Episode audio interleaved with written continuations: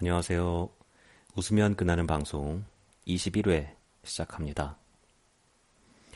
오늘의 주제는 발음입니다. 발음, 프로넌시에이션.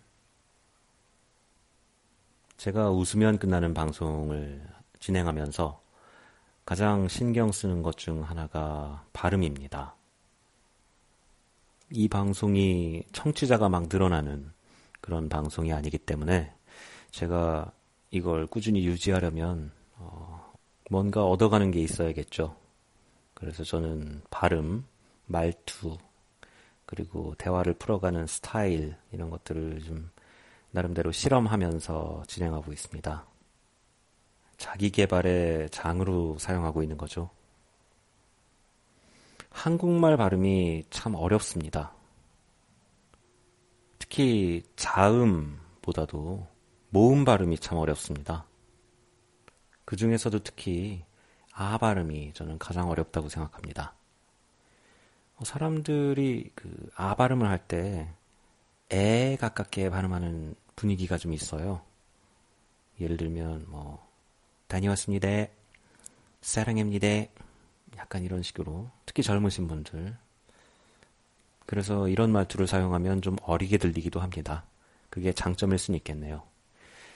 반면에 아 발음을 어에 가깝게 발음하는 분위기도 있죠.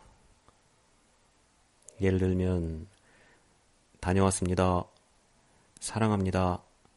이런 식이죠.